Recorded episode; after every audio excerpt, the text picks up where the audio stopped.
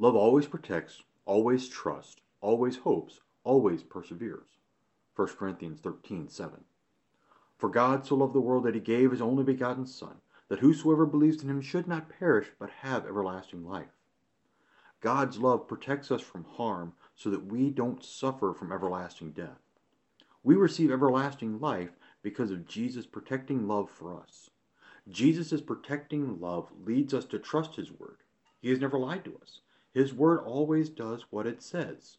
We receive what he has promised. That leads to the hope of the future blessings.